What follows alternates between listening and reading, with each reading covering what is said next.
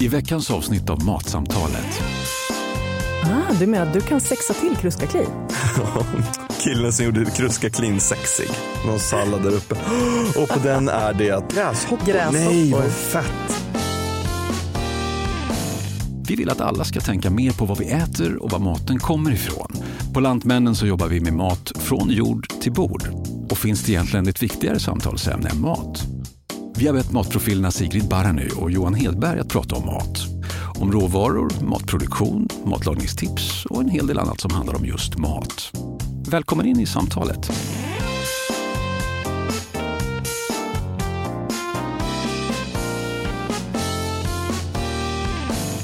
Hej och varmt välkomna till Matsamtalet.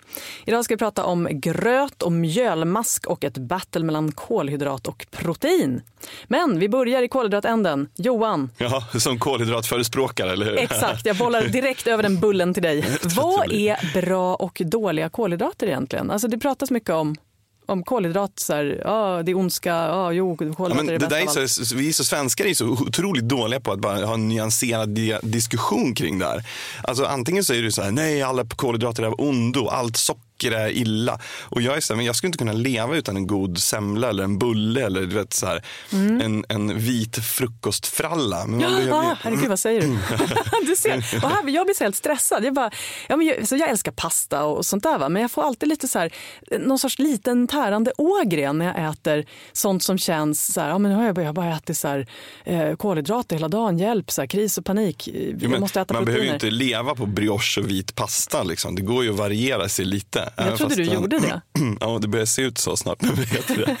Nej, men, men någonstans är det så här också, vi, vi, jag tycker det att livet måste vara bra. Ja. Och jag menar champagne till exempel är ju fantastiskt men det betyder inte att man ska leva bara på champagne. Och det, måste ju gå att finnas variation i det.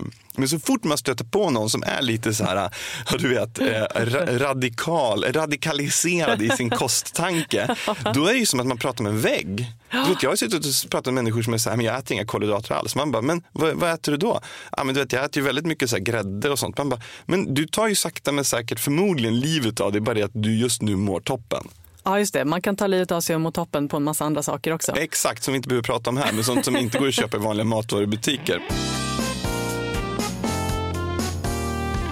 Exempel från när jag var liten, om man fick så på filen fick man kruskakli. Det smakar som mald, mald spånskiva. Ja, jag. exakt. Det är som någonting som man har liksom så tagit från en IKEA-fabrik och malt ner och sen strött på filen.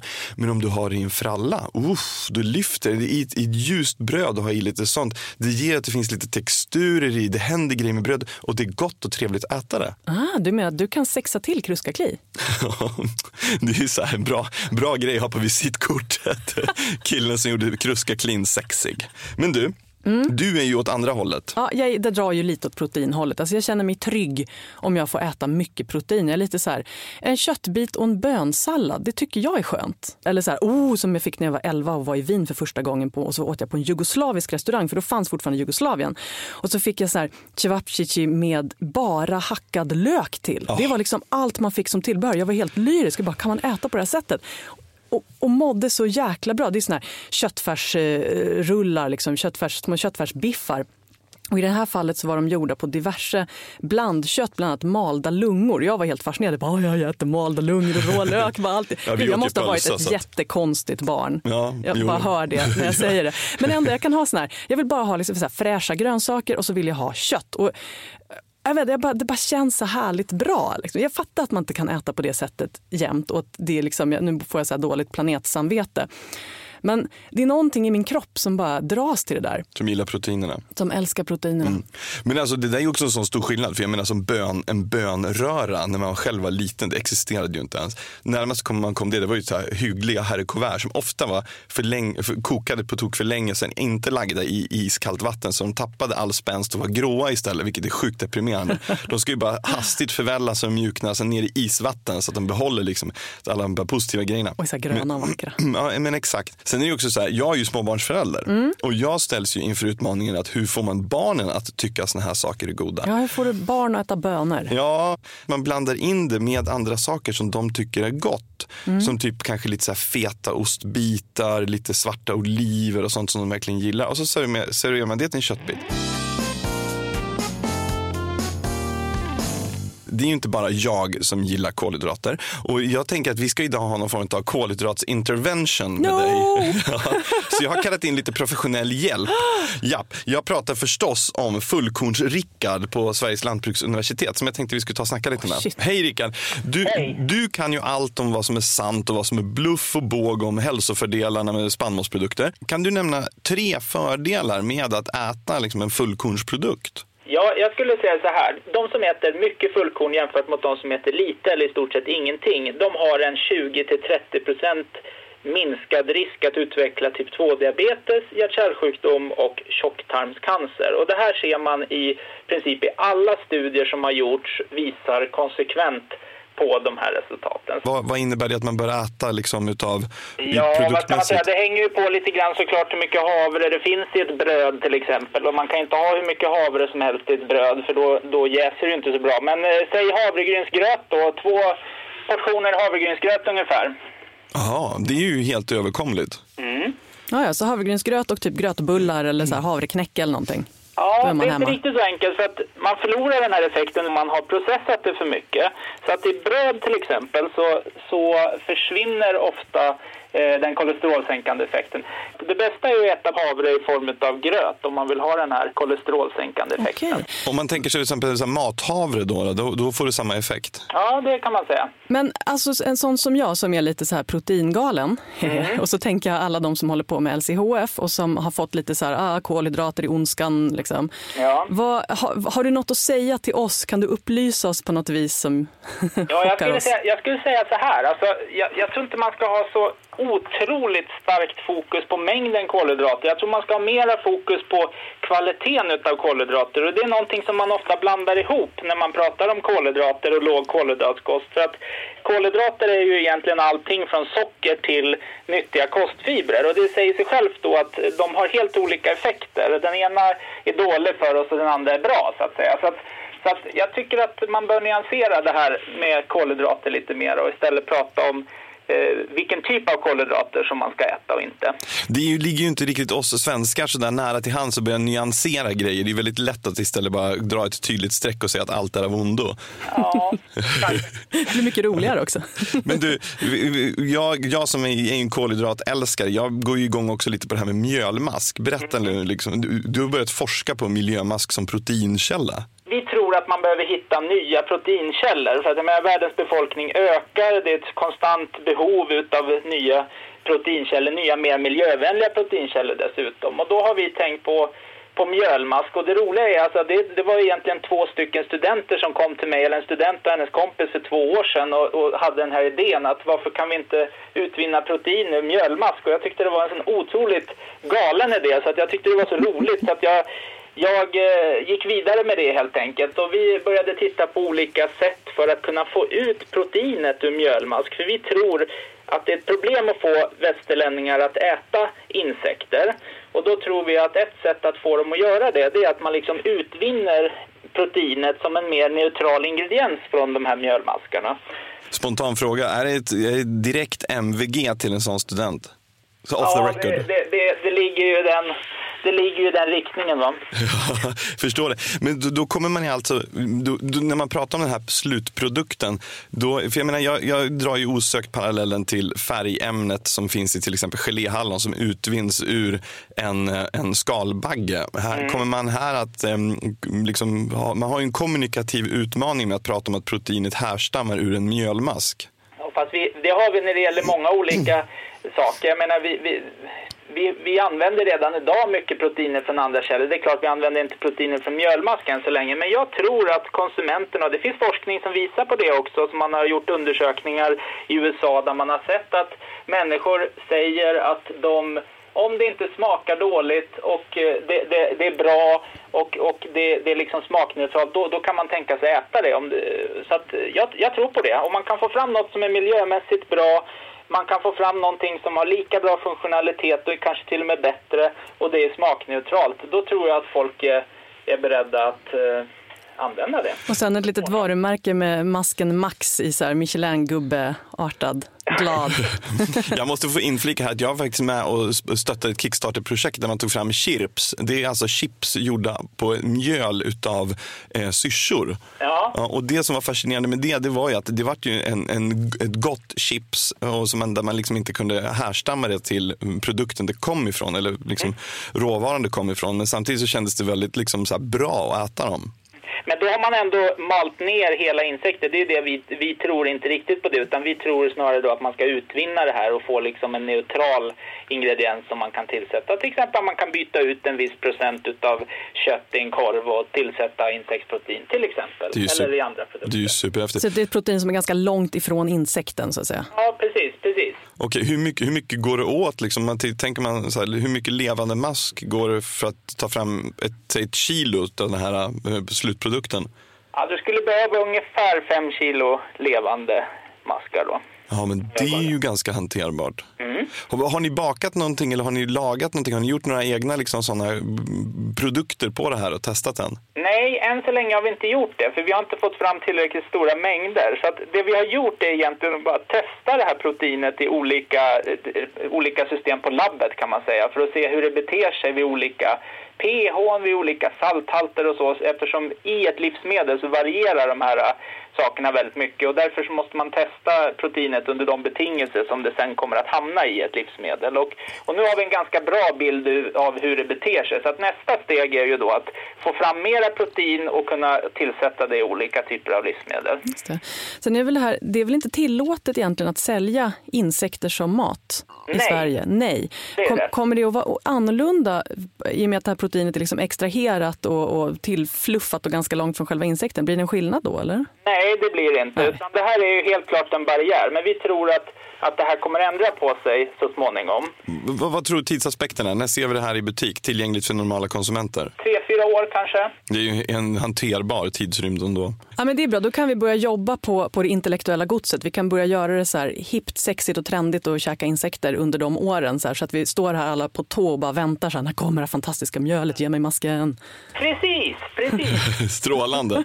Men då säger vi lycka till med maskmjölsprojektet och tack så mycket Fullkorns-Rickard. Rickard Landberg från Svenska Lantbruksuniversitetet. Jag är nu fullkomligt avprogrammerad Johan. Har du käkat mjölmask någon gång? Nej, jag har inte det. Har Jag du att insektserfarenhet? all insekt jag har ätit har nog varit helt omedvetet. Hallonmask har jag ätit jättemycket. Oh, ja, visst. Ja. Har en touch av vanilj. Ja, precis. Det är inte så illa faktiskt. Det, det, det är tråkigt när de flyter upp på ytan. Man måste äta snabbt så att de inte, alltså ytan, nu pratar jag om att man äter Ja, ja, mjölk ja, förstås. Men, ja. ja.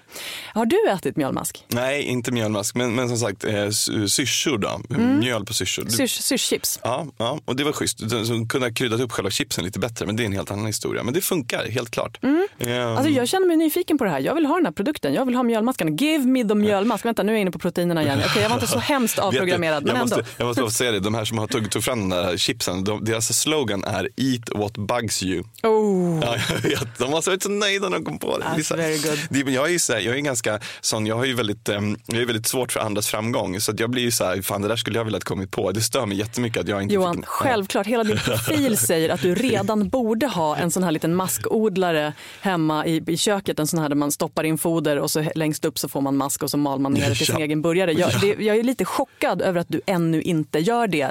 Ja, men jag är ju lite så här också, det, det, man, man respekterar att det krävs en del forskning för att ta reda på. Det här är ju, vi, har ju nått den här grejen när folk ska gå ut och så plocka allt i skogen och äta alla former av så skott och bär och nötter och allting.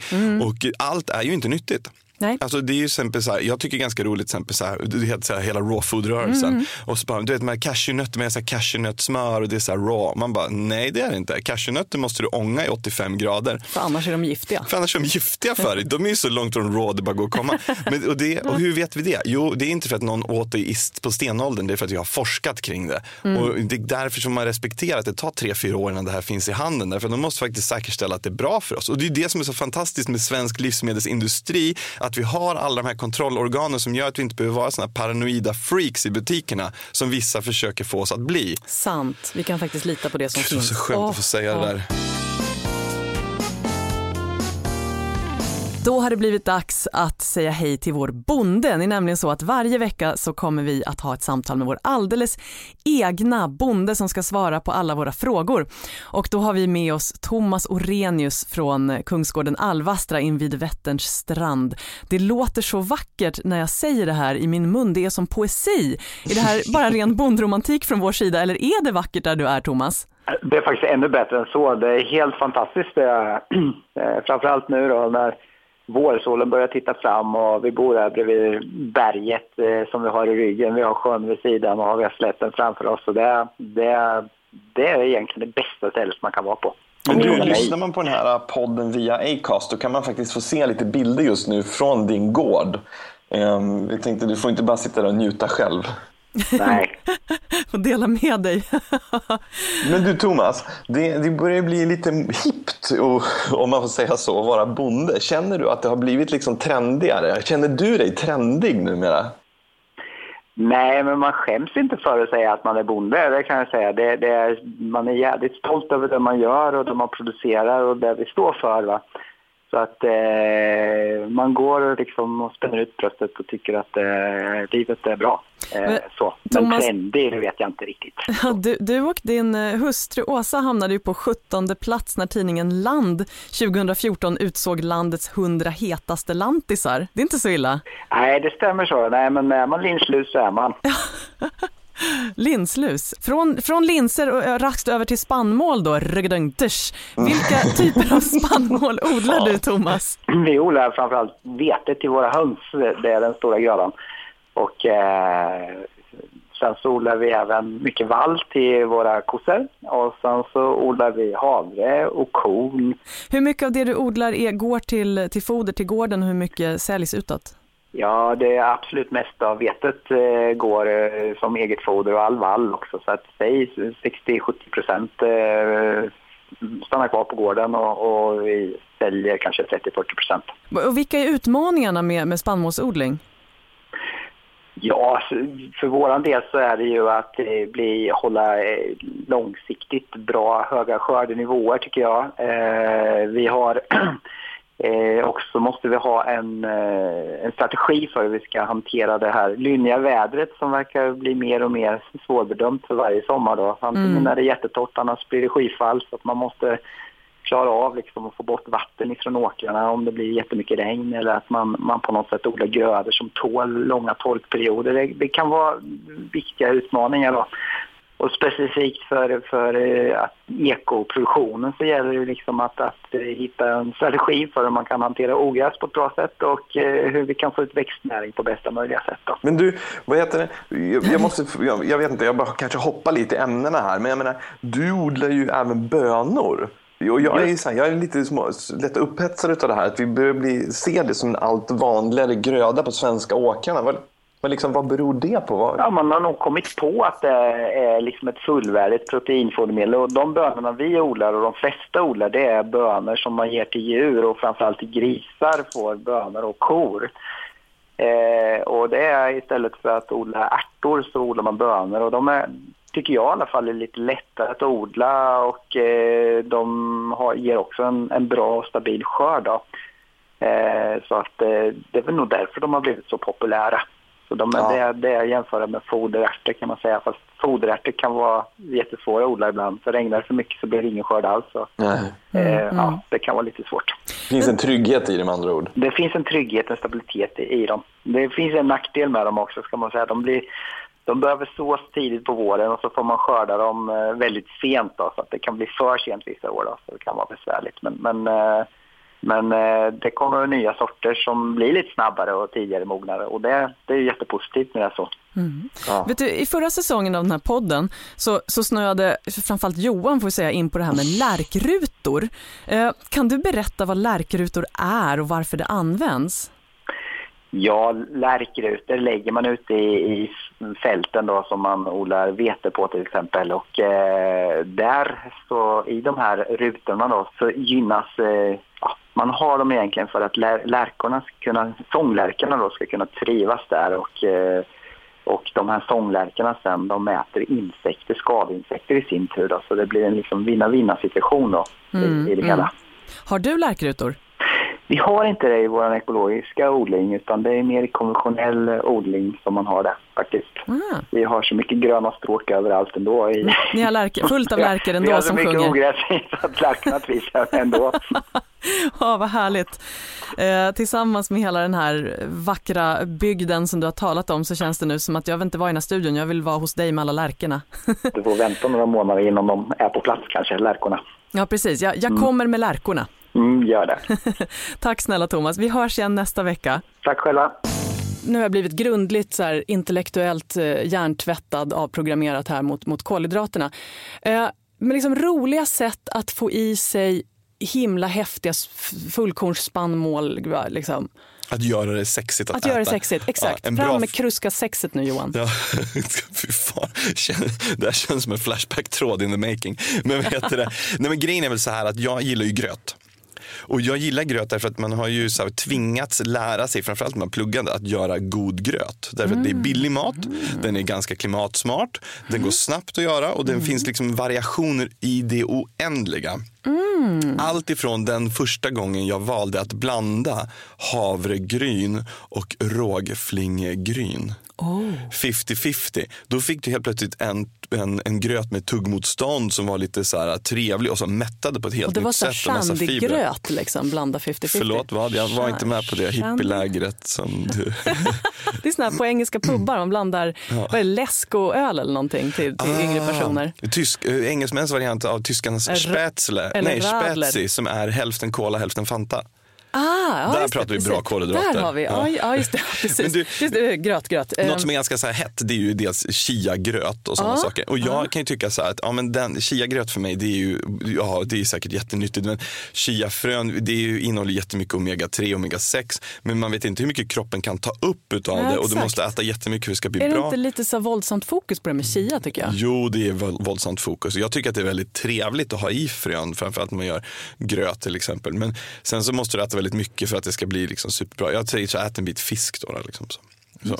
Men, när jag googlar gröt här, då får jag upp en restaurang i Köpenhamn som bara serverar gröt. Ja. Hela menyn består av, av olika gröter. Av så här, västerländsk gröt, asiatisk risgröt, Mm. eh, olika så här, kornotto, havrotto och så vidare. Allting är kokta gryn och även så här kallgröt. Vad, du kallar det för något?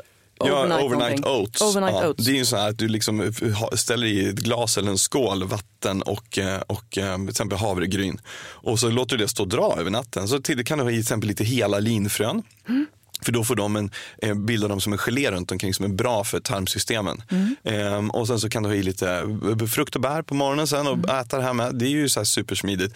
Inte så barnvänligt eftersom att det blir, du får, får fortfarande en del tuggmotstånd. Men det är trevligt att vakna på morgonen och frukosten är serverad. För det är på kvällen du har tid, inte på morgonen.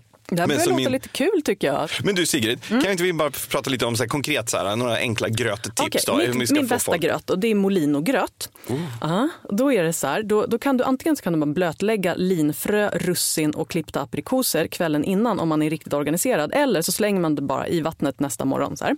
Ganska mycket linfrö.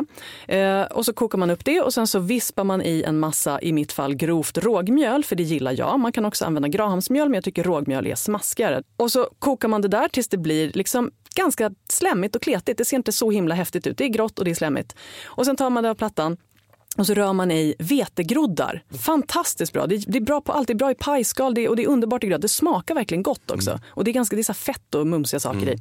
Och sen så bara låter man det dra liksom någon liten minut. Lite salt i det där också. Och käka med gröt. Jag tycker den är helt lysande, väldigt enkel. Eh, jag brukar ge den till alla mina eh, sova över-dejter och alla har älskat den hittills. Ja. Du, vad är det de kommer tillbaka för? För dig eller gröten? Jag börjar misstänka till gröten. Fair enough, det funkar också. Vad brukar du göra för gröt till dina dejter Johan? Fru, din fru. Fästmö. Ja, det är, nej men alltså grejen är ju den att eh, jag, jag tycker, som jag sa tidigare, att just den här 50-50 havregryn och rågflingor, där är en grymt bra bas. Eh, därför att du får i dig mycket nyttigheter. Men min brorsa lärde mig att köra i banan. Så att när du, jag mikrar ju gröten på morgonen. För det går snabbt och den blir ju alldeles perfekt varenda gång. Du får exakt samma resultat varje gång. Men han som har ett mycket mer hälsosamt leverne än vad jag har, han kanske inte äter lika mycket brioche då. Han eh, lärde mig att ha i lite russin och sen så skivar du i banan och låter det där gå med i. Åh. För bananen mjuknar. Ja. ja. Och då får du den sötningen. Du behöver alltså inte ha någon Ingen sylt socker, till. ingen sylt. Nej. Eh, men här är också en viktig grej. Applicera inte för hysteriska grötor på barnen. För då får man dem inte att tycka om det. Du måste locka in dem och sen dra en då kanske ner på den här liksom tillsatta sötningen. Och då att ta i russin eller som du sa aprikosbitar. Mm. ehm, eller ha i, köp hem någon så här färsk mango. Eller du vet, när vi närmar oss säsong, äh, svenska hallon på Åh, gröten. svenska hallon. Ja. Man.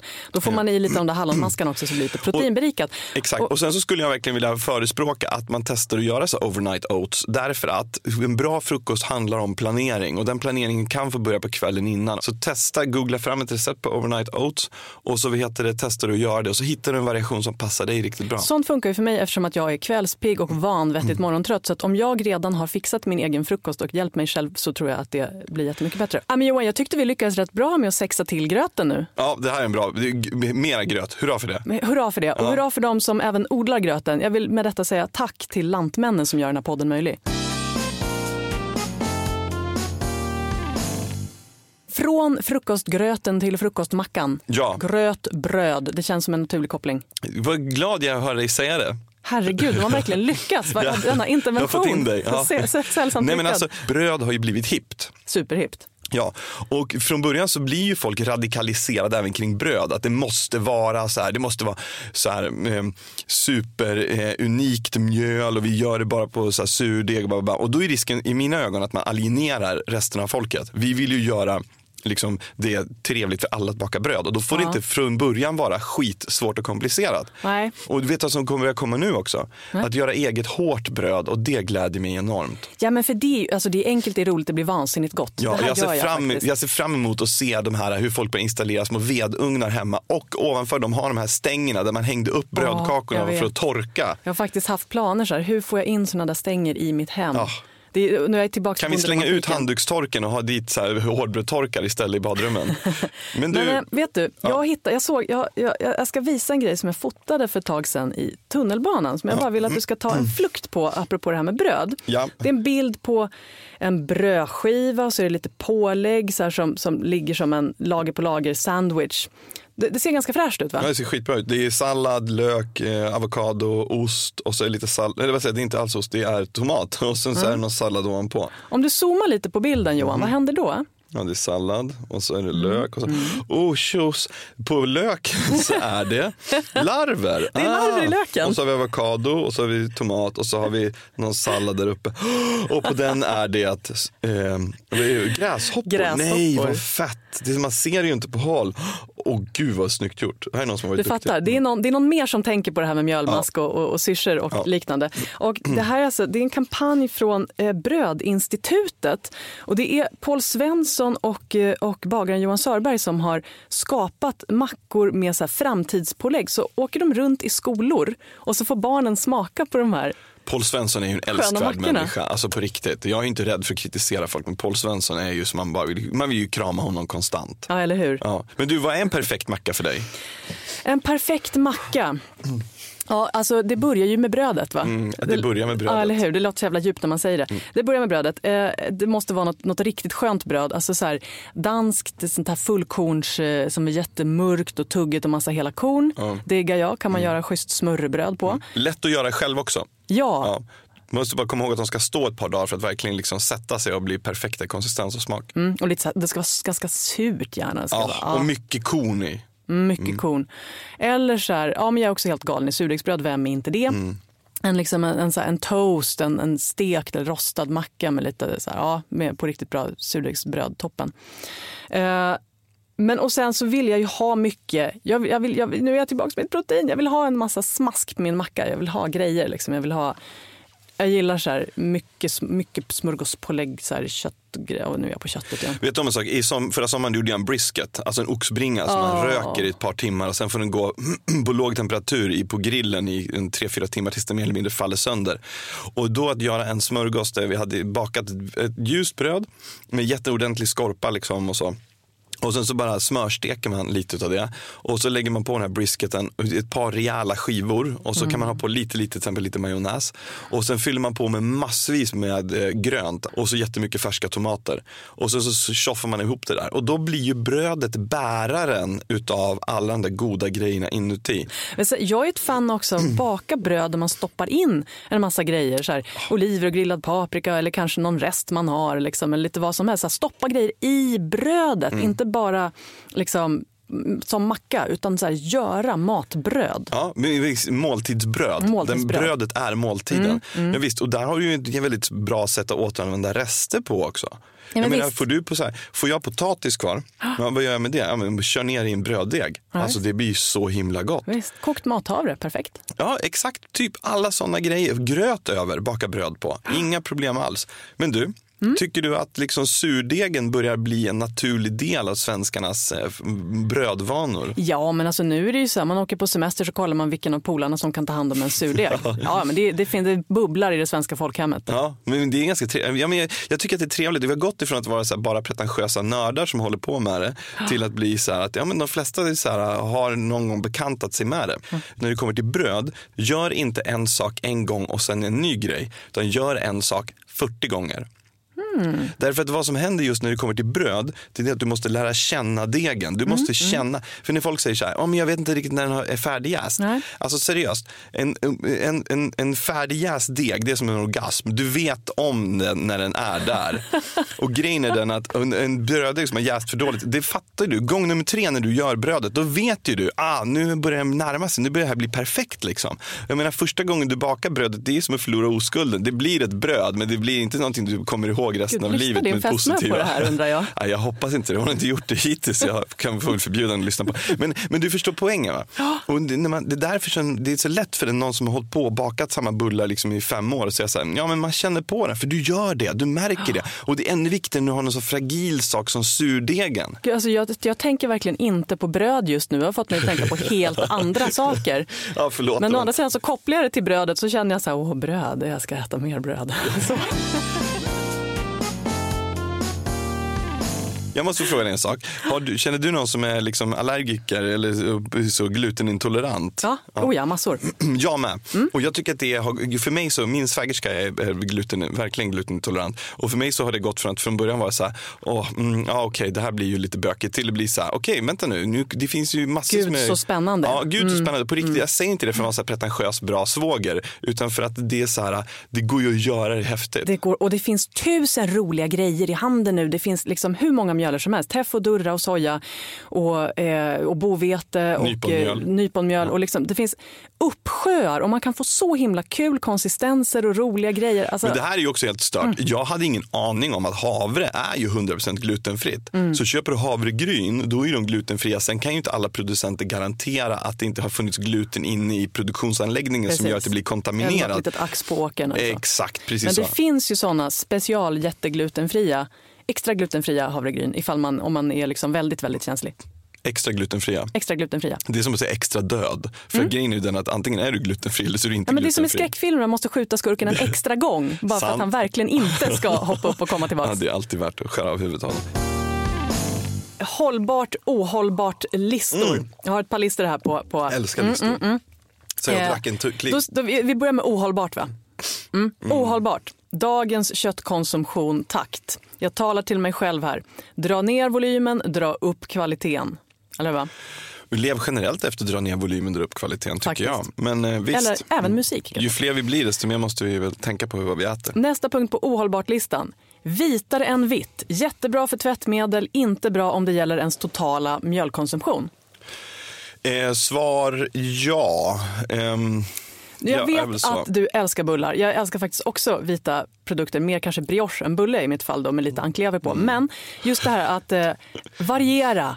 Eh, kör allt liksom. Ät den briochen och Ja. bullen, men ät även Danska sur, surdegs, eller rågbrödslimpa. eh, Liksom. bovetegröten etc, etc. Och sen ytterligare ohållbart, då säger jag pulvervurmen. Ät mat människor, ät inte pulver. Nej, men det finns ju inga skäl att hålla på och trycka i sig massa konstgjorda grejer när vi, står, vi har ett sånt veritabelt smörgåsbord av fantastiska råvaror bara runt hörnet. Mm. Eller hur? Är folk lata eller dumma huvudet eller en kombination av båda? Det är det som är min fråga. Alltså jag fattar inte. Gör det lite, men som du sa tidigare, men ät ett ägg. Ät ett ägg. Ja. Hållbart-listan då? Eh, då går det ju inte att eh, inte ta med fullkorn. Mm. För det har vi nu fått lära oss att det var ju så vanvettigt bra. Ät fullkorn, gärna svenskodlat, stöd lokalt lantbruk. Och vi har alltid vetat att fullkorn är bra. Ja. Och det är det som är ironin. Det är först nu det känns som att det kan börja göra det liksom riktigt gott och lättillgängligt för alla. Precis, vi kan till och med ja, vi kan hitta på allt möjligt roligt. eh, Gröt och, och, och tjoej. eh, Eta insekter, e, eta myror. Det är uppenbart att det kommer att, eh, det kommer att komma. Det är lika bra att vi vänjer oss. Eh, Det kommer att kittla dödsskönt i kistan. Men tänk på det också så att det går att göra det gott. Tänk Ja. inte på att man ska äta myror, tänk på vad man kan göra med det. Exakt, se det som en rolig utmaning. Det kommer bli gott. Eh, och sista, som vi redan varit inne på, kvalitet framför kvantitet. I allt skulle jag vilja säga. Jag blir så livsstilscoach. Jag bara, alltid kvalitet framför kvantitet. Livet är för- Utom, jag har ett undantag. Pizza. Nej, kramar. Ja men alltså herregud. Jag kan tänka mig så här, hellre många slafsiga kramar än en perfekt kram. För att kramar behöver vi jättemycket av. Du har inte varit på festival Gulligt, på länge, va? det hör jag det. Okej, det blir hur slafsiga. Precis. Jyckiga kramar kanske inte. Ölskäggskramarna som man gärna kanske står ut. Tack så jättemycket för idag Sigrid. Och vi ses väl om en vecka igen. Det gör vi. Vad skickar vi med folk fram tills dess? Fortsätt att kramas. Ja såklart. Du har lyssnat på Matsamtalet med Sigrid Barany och Johan Hedberg i samarbete med Lantmännen. Matsamtalet görs av produktionsbolaget Munk.